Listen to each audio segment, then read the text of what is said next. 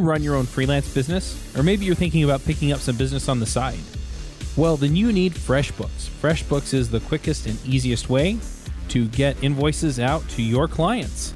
It's easy to use, it works anywhere, available from any device uh, on the desktop, iPhone, iPad, Android, and all of your data is backed up and secure. And it makes it really easy to get organized and get paid. You'll be tracking time, logging expenses, and invoicing your clients in no time. You can also save time billing, freeing up several days per month to focus on the work that you love, and you get paid faster. FreshBooks customers are paid on average five days faster because there's a link on the invoice that says Pay Me Now. And it's a great way to grow your business. Plus, FreshBooks is offering a 30 day trial. That's right, 30 day trial if you try them out.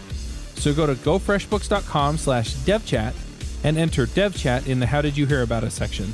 Once again, for a 30 day trial, go to gofreshbooks.com slash devchat and enter devchat in the How Did You Hear About Us section.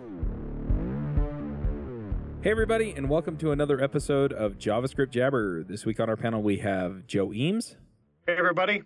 Aimee Knight, Hello from Nashville, Tennessee. AJ O'Neal. Yo, yo, yo, driving at you live from the road. I'm Charles Max Wood from devchat.tv. Better than the shower. That's yes. Somebody should do that sometime. No, never mind. I'll never. He'll never live that one down. Okay. A little uh too rowdy today. We all need to settle down. with Myself. too hyper.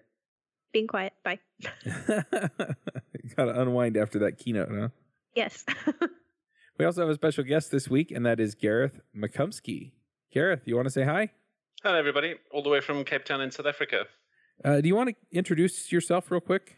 Um, sure. Um, I'm currently obviously living in Cape Town, South Africa, working for a, uh company called Expat Explore, um, leading the dev team there. Uh, and we have basically, over the last year to year and a half now, been exploring deving in the serverless and microservices realm. So that's kind of why I'm here tonight.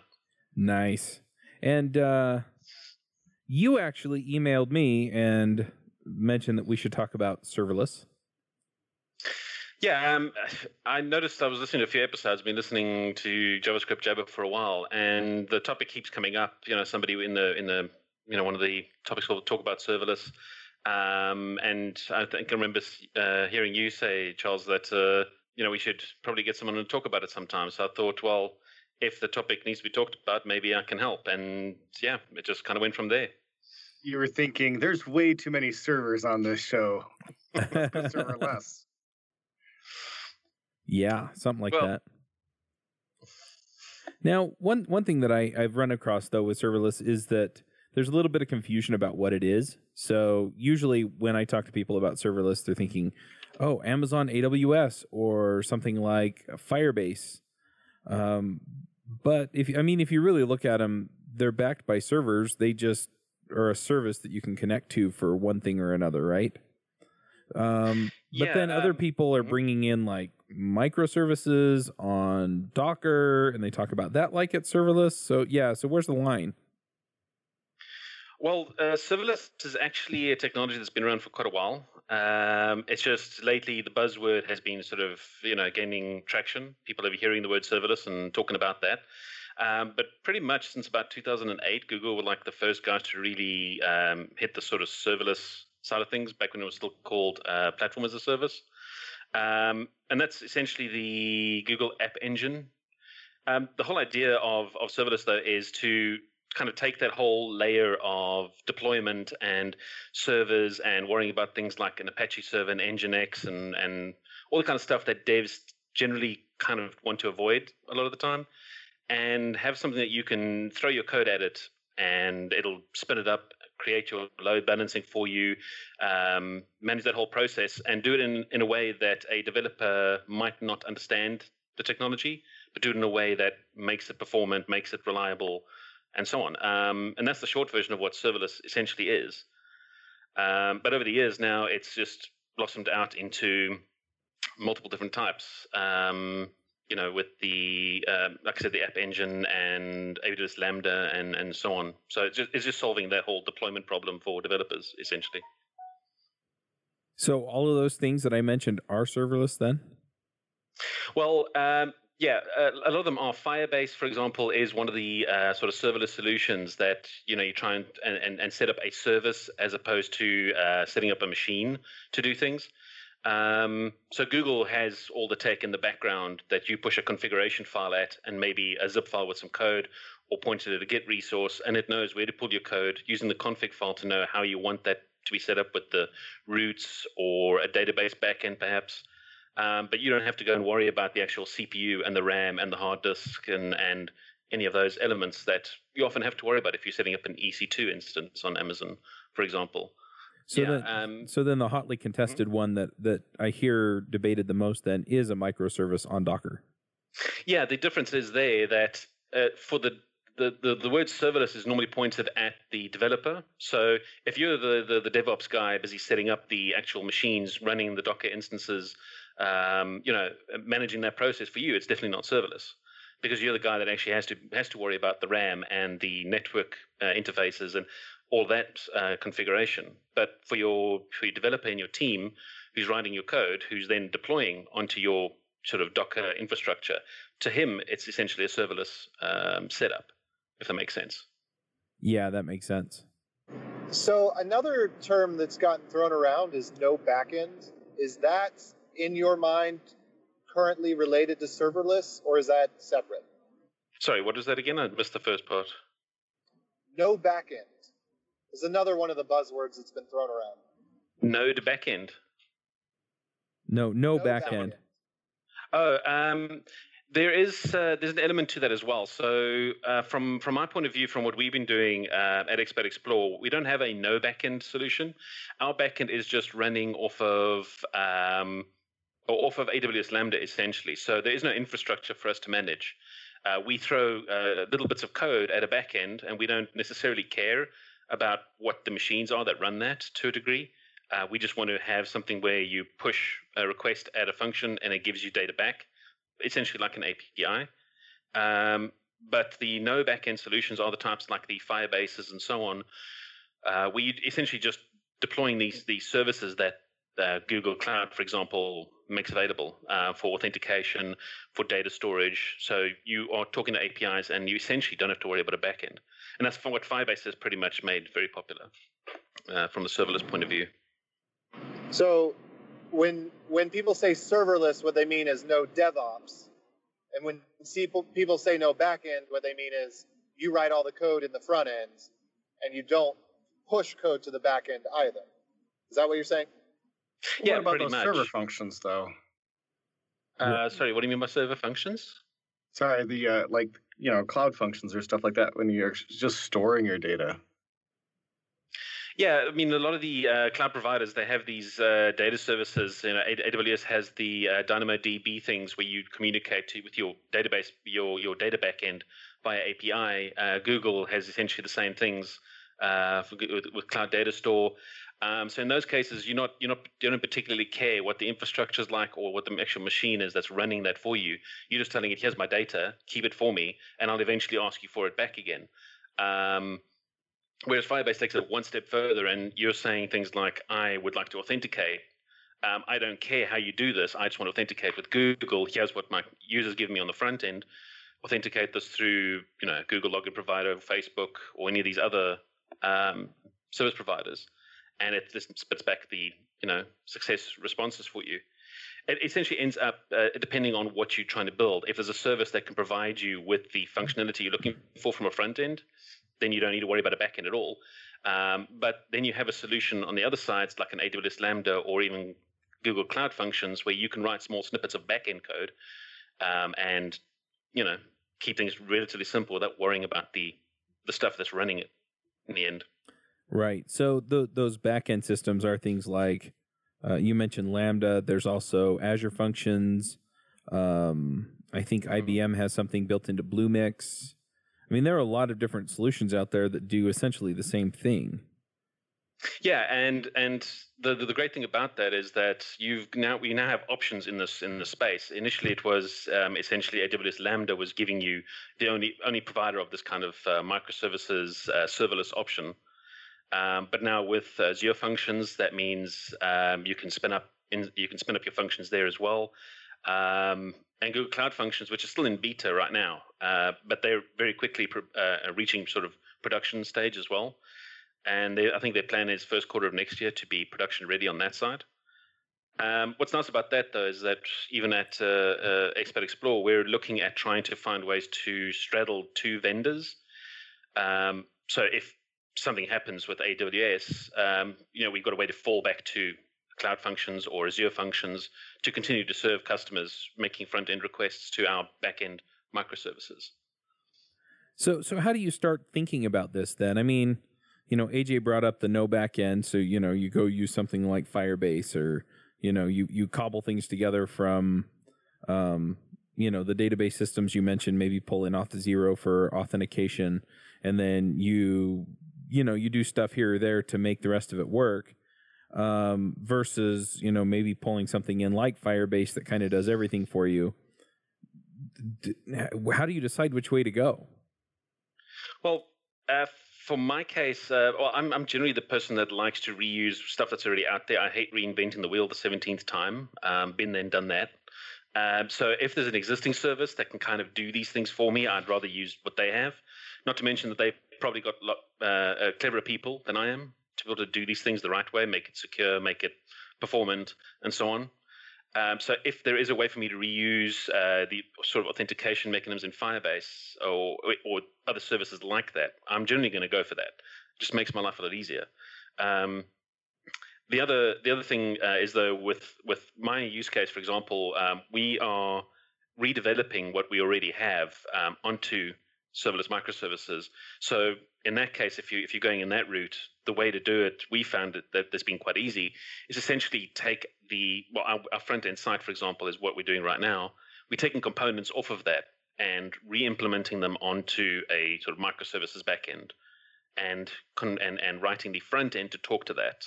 Um, one simple example is we have a reviews component that sits on our site for for our products, and that's a relatively simple system that sort of stands alone outside of the rest of the site. And it's quite easy then to take out make the backend stuff sit on an AWS Lambda function, for example, where you just request review uh, scores for a product, and that comes back through you know AJAX requests from your front end. And you kind of just go through that process of uh, we've we've taken the process from going from the sort of simple things like a review section on a product page to the more complex things, where to the point now where we're converting the entire product page uh, all the content for an entire product page into a backend request from an AWS, AWS Lambda function. Um, so it just means taking it progressively deeper and deeper in that route. Um, yeah.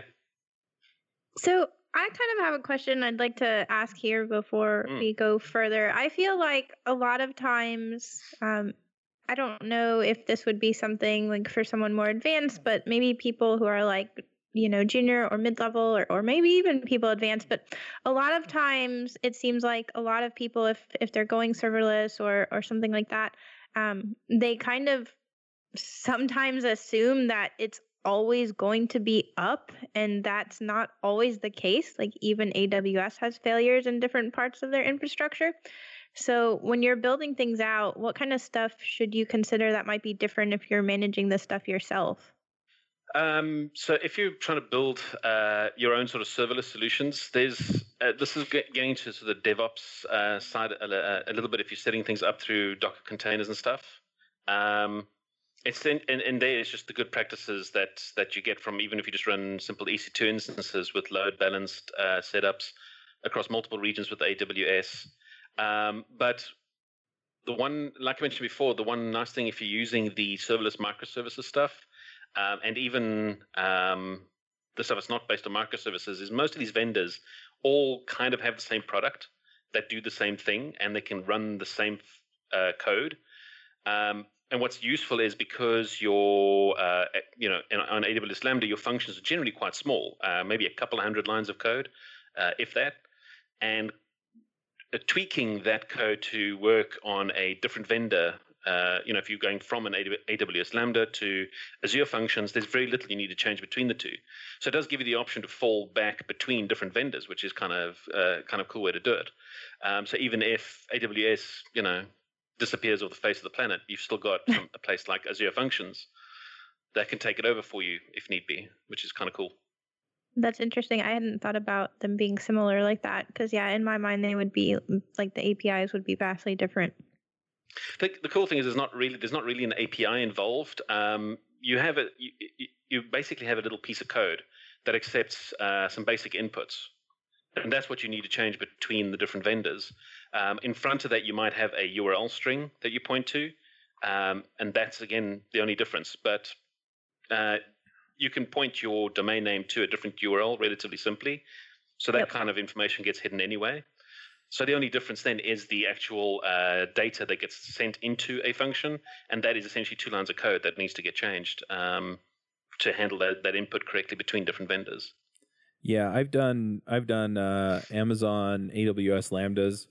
Um, I keep winding up going to the Microsoft events, but I just haven't played with functions, Azure functions. Mm. But yeah, the, so their API last time I deployed anything to Amazon AWS used Node four which yeah is kind of an old version, but it's Node, right?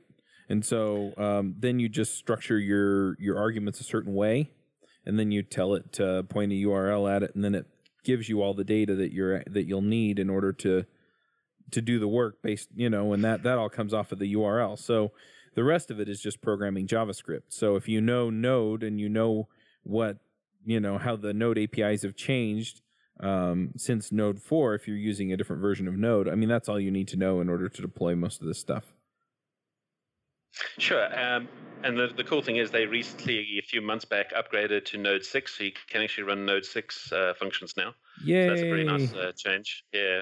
I'm really looking forward to Node 8, async await for the win. Um, but that'll come eventually. Um, the Well, what uh, about using libraries from NPM? So the cool thing is that when you deploy these things, you don't actually have to push your node modules up to AWS Lambda. So it's not going to be hundreds of megs of code that you're pushing up because once you send the code, it takes the package JSON file with it and it'll actually pull the modules for you um, on the Lambda itself. Um, and the other thing is, I mean, that doesn't affect the um, time for. So maybe I should backtrack a bit and, and, go into a bit more detail about actually how the sort of Lambda system functions and how how that actually execute, because that'll also answer the question a bit about the node modules. Um, so when you push code at AWS Lambda, you've got your function um, just sitting there as a, as a, piece of code, uh, but it needs to run on a machine. Obviously, it's not. It says serverless, but it's actually a machine there at some point. Um, so on AWS's side, they run Docker or a Docker equivalent because they always um, uh, make their own things uh, happen. Um, and they need to spin up a Docker instance to handle your function when it gets requested. Uh, so instead of when the request comes in for your function, it now doing an npm install to get all the modules. It's already pre. It's already done that. It's already, the the code is already sitting in an S3 bucket for you, ready and waiting to be deployed into a new uh, container. Um, and this can take. It depends which of the languages you use, but for Node, thankfully, it's about 10 to 20 milliseconds at its worst that I've seen. They've really improved it over the last few months. And what's nice about that is even if it's been days since somebody called your function, within 10 to 20 milliseconds, your Docker instance is up. And that seems a bit slow at first. But if somebody comes back again within an hour, the same instance is reused. So then that's one millisecond of response time before your function can execute, which is pretty nice. And at that point, you've got your node modules ready and waiting. It just throws the code into the container, executes the, the, the data that gets sent into it and does whatever you tell it to, whether that's re- a response to an API call, writing to a database, uh, whatever function, that's sending an email. Um, so that's another question I have is like, where are all the services stored in this case? Because the email send doesn't happen on Azure, right? And the database storage doesn't happen on the Azure function or the Lambda. So wh- where's the database and where's the email? Well, this is the this is the other component of the service uh, side of things is that you can set up a service in AWS or whichever vendor you're with. You can even go cross vendor for the data storage, which is something we're mm-hmm. also uh, looking at.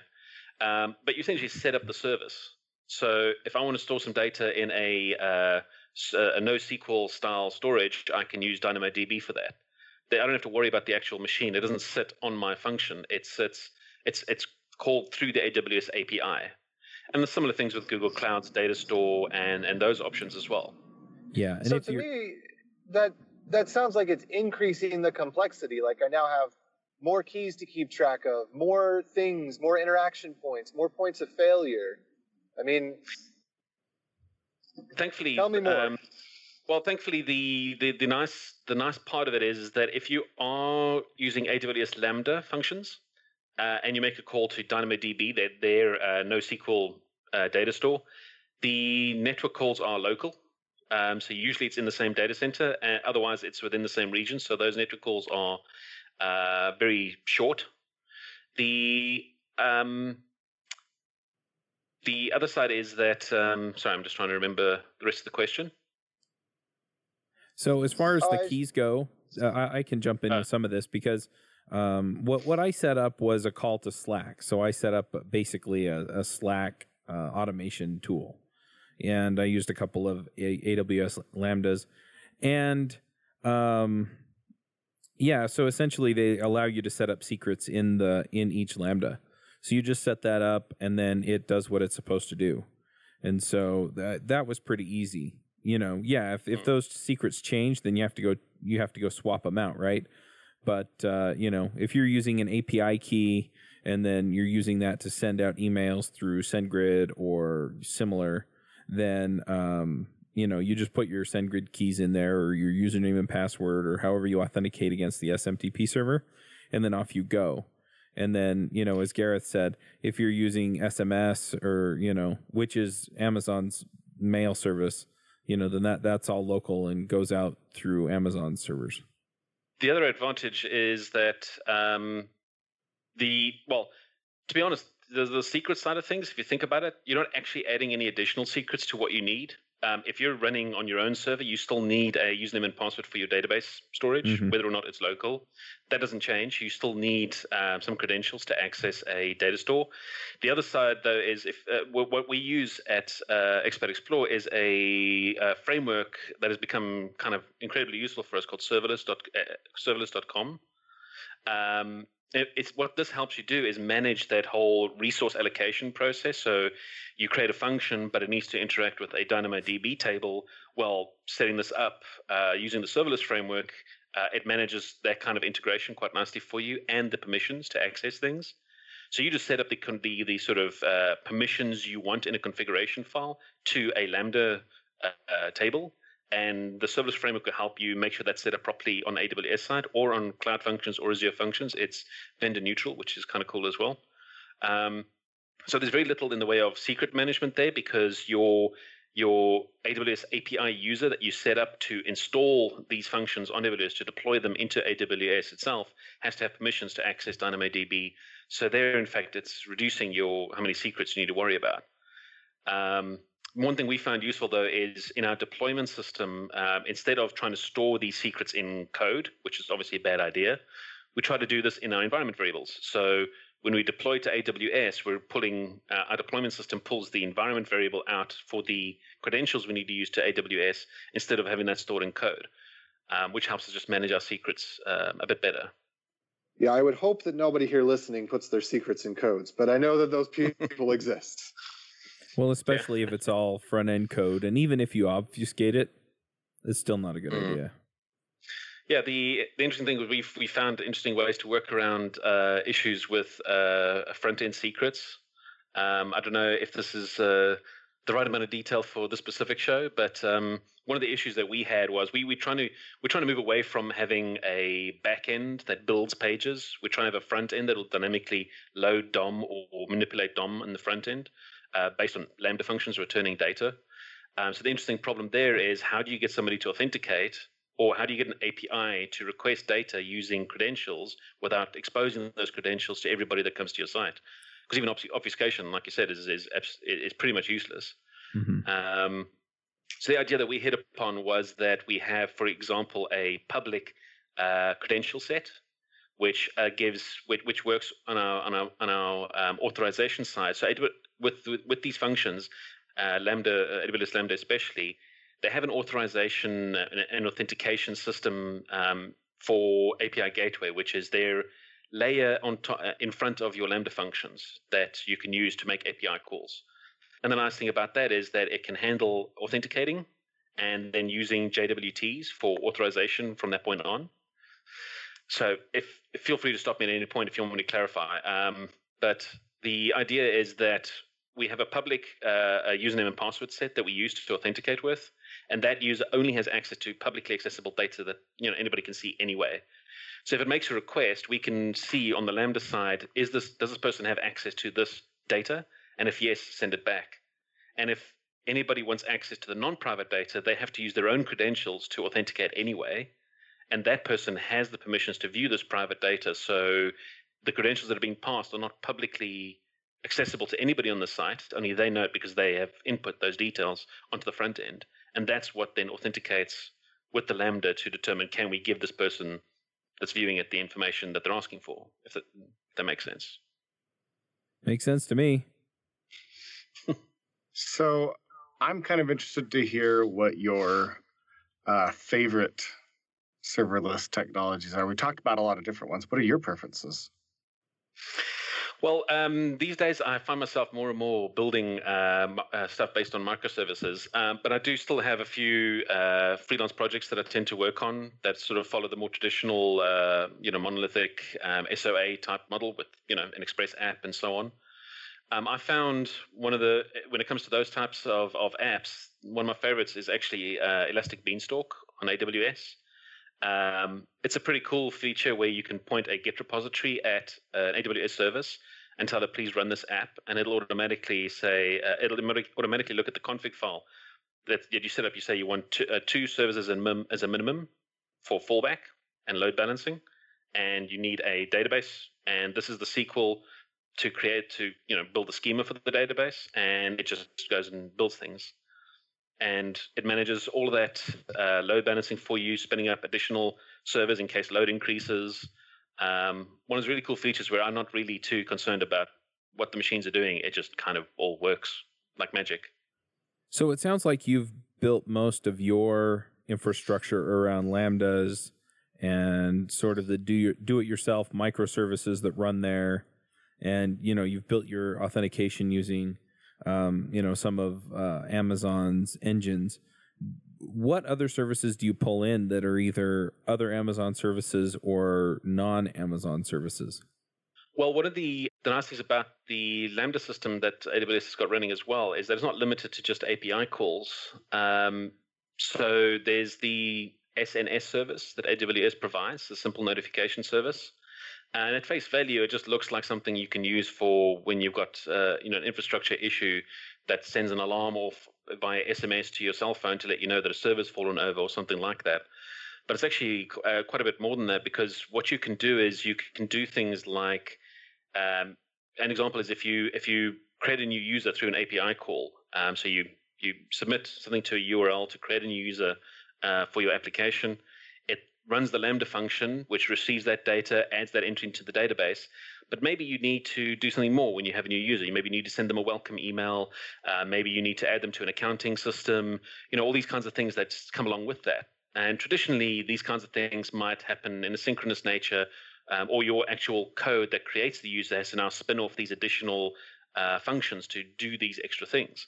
Um, but the difficulty is over time what do you do when you need to add more of the stuff on? You go you'd have to go in and edit that code again add additional steps into this process and that can eventually cause problems you know maintenance issues and so on. Um, but with a feature like sns uh, what you can do is you create a user in your function add them to the database and you, you you finished. But you can before you you finish running your function you can just uh, spin a notification into a specific SNS topic to say new new user was created. Here's the details of this new user, and and and execution at that point. So what you can have then is you can have a send welcome email function sitting, and it's not linked to an API call. So it doesn't work through AWS's API gateway to receive API requests, but it's subscribed to that topic for create user. And it sees this notification come that says user was created, here's its detail, here's this user's details, and now it can create an email. They can go send this email out to the user that you wanted to do all along, or add the person into the accounting system that you needed to do, or any number of other things you might want to do for a new user or new customer. And at any point, if you do want to add something else into this process, you're not you're not editing existing code that's doing its job well. You're just introducing another function that runs completely separately from all of these and doesn't touch anything else and doesn't potentially break anything, but you can continue to enhance your system uh, with these kinds of uh, topic notifications. And this goes across across the board. It's not just for something like SNS. Uh, you can do things with SES, the email um, sending service with AWS, where you can have an inbox that receives email and similar thing you can you can have a function listening to that inbox to determine what to do with this message once it comes in the uh, DynamoDB, which I've mentioned, has a similar thing where you can link into the table that can listen for updates or inserts into the table itself and take action when something happens there. There's a ton of these features all over the place, and you can even tie into other um, services. Uh, we use a, a, CMS system for the for our site content that when something is published, it then hits a, a webhook to run another function to continue to do things. So it's pretty broad what you can do and all the services that you can tie into, and it's not just limited to API calls, which is pretty fun.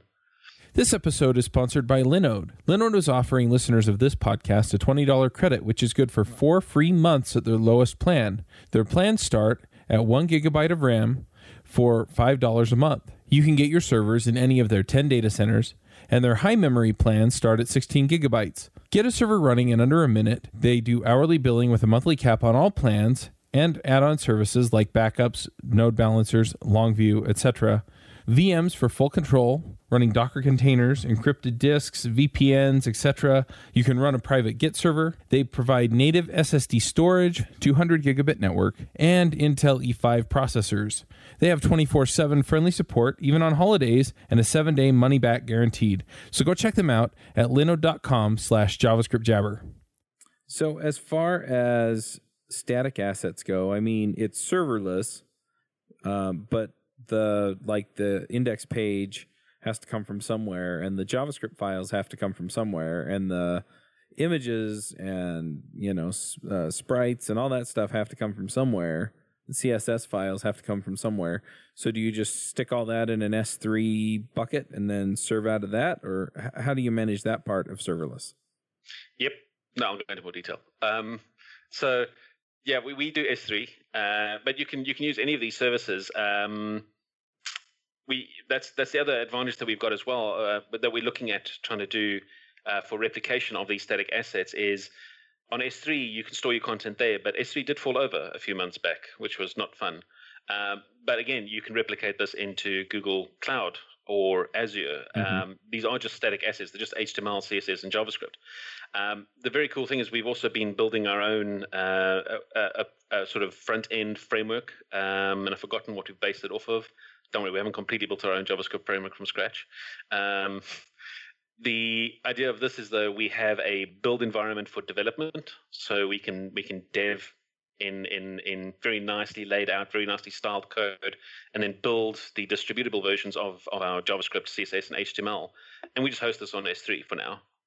Um, and that is a serverless way to then host your static assets because again this is something we're not worried about the stuff in the back that's running or, serving this content it's just doing it for us um, and it's pretty performant uh, we've been very surprised at how well this is performing because we recently had well currently we're running on our black friday promotion i know it's a bit of uh, a bit of advertising. Um, but we have been hit by a fair amount of traffic, and our landing page for our Black Friday has been sitting on S3 without any issues. It's just continued to serve content day and night throughout the whole process. So that's been pretty nice. So you you have it all in one place essentially where you can uh, hack on the code. So you you know you write code it's well organized so that you can okay i'm going to update this microservice and then okay it's doing something a little bit different so now i need to update this other microservice so you don't have to go to a completely different repo or anything. What what what does your deploy process look like then? And how do you organize the project so that it makes sense even though these are all separate pieces doing their own job well what we um, we're trying to follow the model of uh, sort of following along the ddd the domain driven design um, models of bounded contexts so to put that into uh, something that's a bit more less, less abstract, uh, we we break down what functionality we need into distinct um, services as such. So, for example, we have the review service, which allows us to uh, add review data and get review data out. We have a customer service, so we can add a customer to the system, retrieve customer data. We have uh, we're a tour company, so we have a tour service to describe our tour data, and each of these are in their own repos. Um, but within them, they have potentially uh, they have a whole whole bunch of functions within them. Some uh, with API endpoints that get called directly from our front end, uh, or other third party services some functions that are linked through an SNS topic and so on, like I mentioned before. Um, but the structure is to have each of these services be be bounded by the domain that they operate in and, and stick to that quite strictly. We're trying very hard to make sure we don't bleed these borders. Otherwise, that you know you, you can you tend to have problems then about where where the boundary lies between the functionality. Um, one nice example of that that I that, that we came that we worked on was having a user service. So you have users with their authentication details, their roles, uh, what permissions they have for for data in the system, but we also have a separate authentication service because we may also have apps that need to authenticate. So to have the two together wouldn't be a good idea because then we're bleeding those two uh, uh, boundaries together.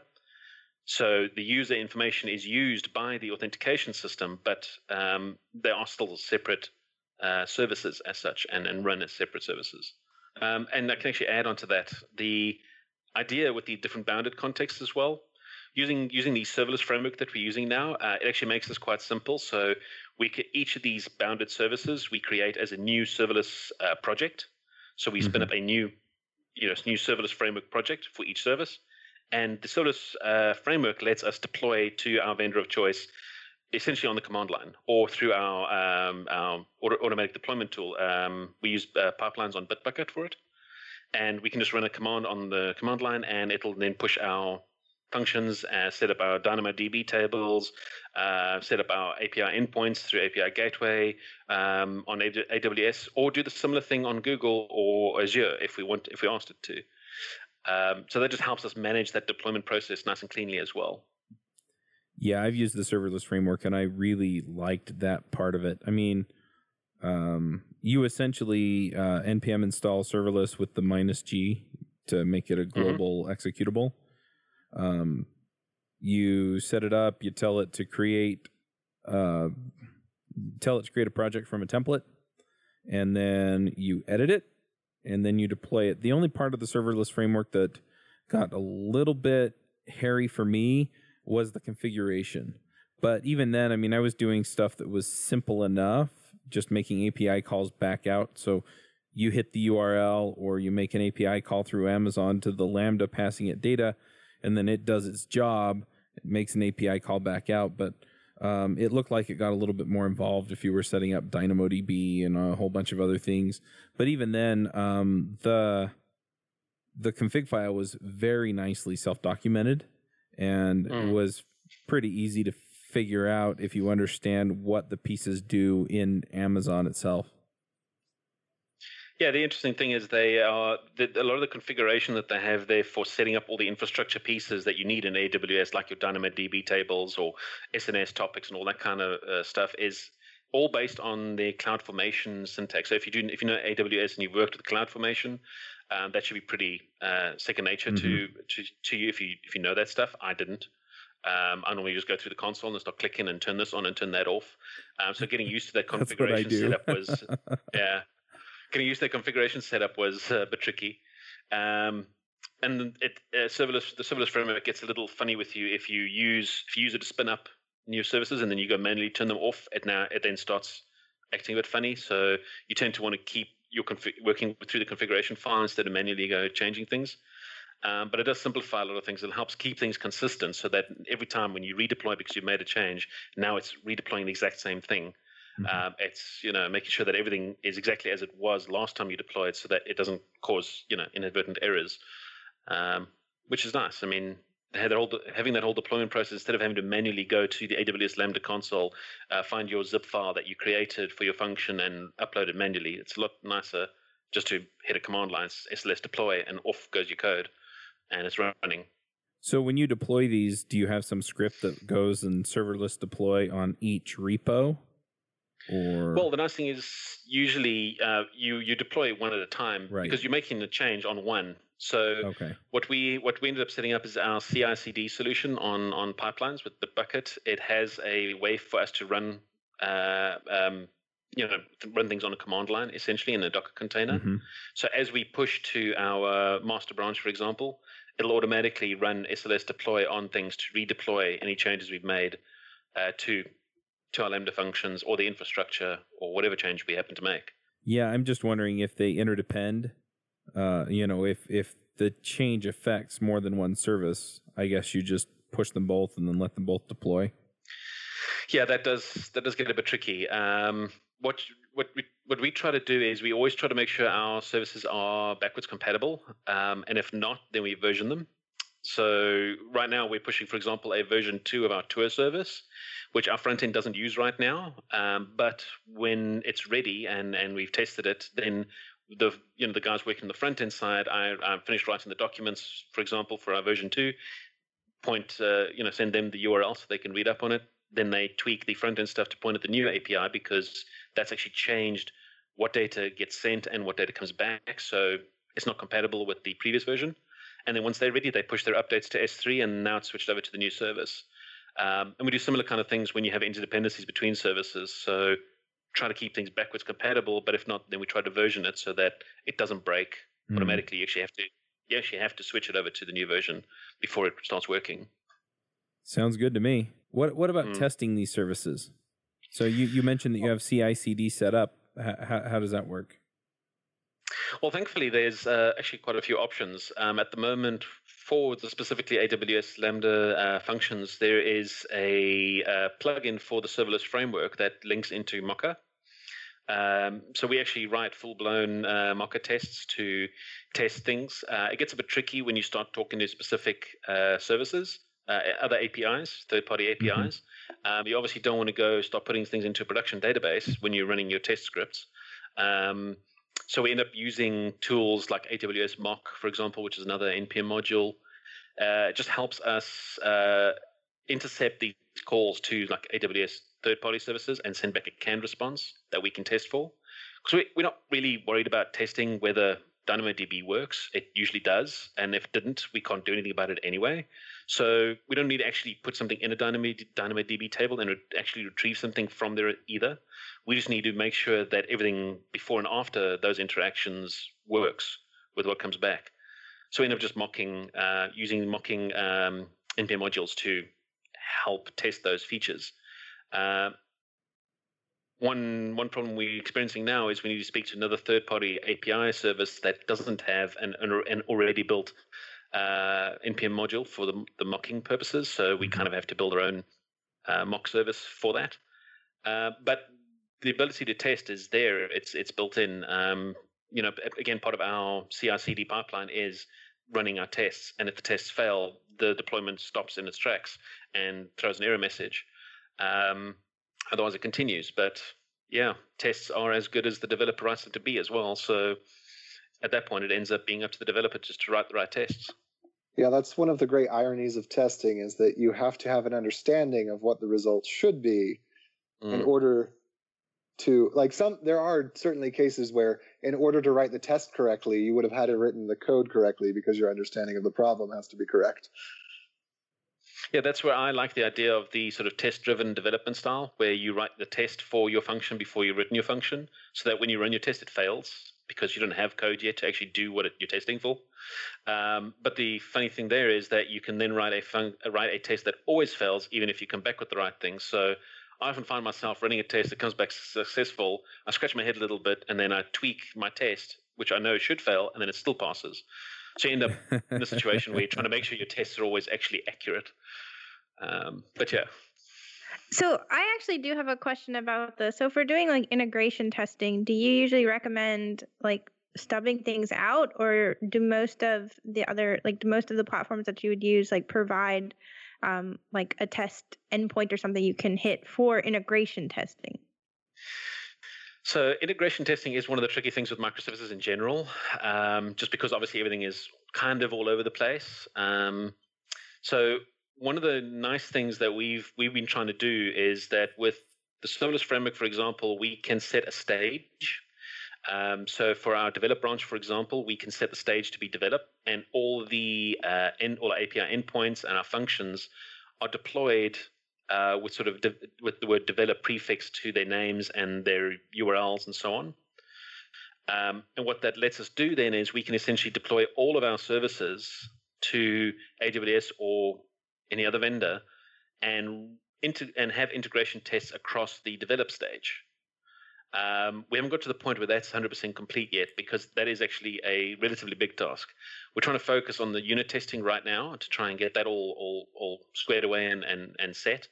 Um, but we can do sort of manual integration testing right now, the way things are set up, and it is possible to do it. Thankfully, um, there are many you know tools in in the JavaScript world to help build integration tests and things like that. It's just better picking what you want. Um, the deployment system then is just to deploy it into sort of the develop stage that's non-production, um, so that you're ready for when you do deploy it to production. Obviously. Okay, so that answers that question. Thank you. Mhm. All right, let's go ahead and do some picks. For you, the listeners of JavaScript Jabber, Loot Crate is offering an opportunity to save 10% on any new subscription at lootcrate.com. Just enter the promo code BRIDGE10 for 10% savings. Loot Crate is one of my favorite things. Every month I get a box in the mail, costs less than $20, and it comes with all kinds of goodies. I have stuff from just looking at my shelf Batman, Spider Man, Ninja Turtles, Back to the Future, Lord of the Rings, Star Wars, and much, much more. So if you're a geek, a gamer, anything like that, and you want cool stuff to put around your office, cool t-shirts, comic books, etc., then definitely check out Loot Crate. To save 10% on your new subscription, go to lootcrate.com slash ruby. Again, that's lootcrate.com slash ruby to save 10% on any new subscription. Enter the promo code BRIDGE10 for 10% savings. Uh, AJ, do you want to start us off with picks? Okay, so I have been uh, listening to more business audiobooks lately and, and reading business books um, and trying to, to to get better in that aspect of my life of understanding successful business. Um, and I watched the documentary about Enron and I thought that it was like pretty enlightening because you hear people speak like that all the time um, for the way that these executives are speaking, where they're just like justifying things that they're doing because, like, you know, it's just a little lie about something or other, but then it turns into a thirty-five billion dollar lie.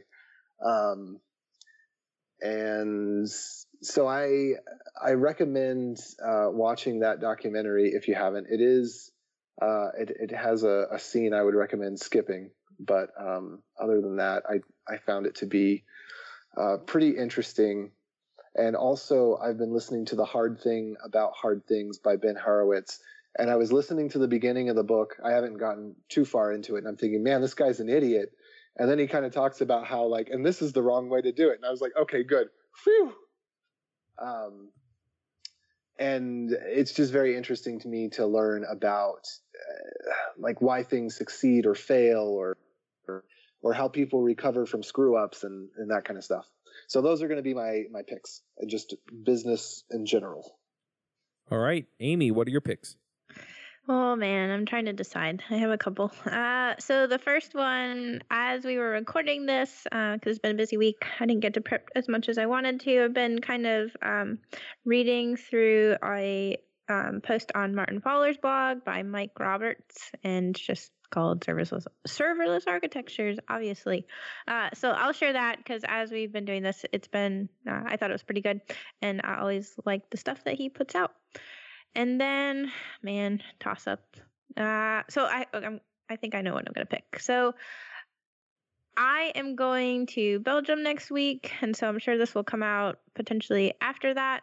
Um, but I'm going to NGBE, which is a Angular conference in Belgium, and I'm going to go ahead and pick the conference ahead of time, just based on the fact that the organizers, um, you know, I've spoken at Based on the fact that you're going to be there. I don't know. no, I, wanna, I kind of want to pick like the organizer. So, um, it's uh, Jer- is it? I'm I'm gonna butcher his name. Is it? I'm I'm not even gonna say it because I'm gonna butcher it. Uh, anyways, but you can go to the website and Um, they have just been so immensely helpful. They have covered like absolutely everything you could possibly imagine for speakers like questions and any kind of like logistics so sometimes when you go like uh, you know i'm an american and i go overseas and i'm traveling by myself it can be like a little bit nerve wracking just trying to like make sure i have i've thought through everything and i have everything taken care of and getting around everywhere uh, but they have like covered all of that for me without me even having to ask any questions. Uh, anyway, so I just can't say enough good thing enough good things about these people and this conference. I'm really excited to go. So that'll be my other pick. All right, Joe, what are your picks?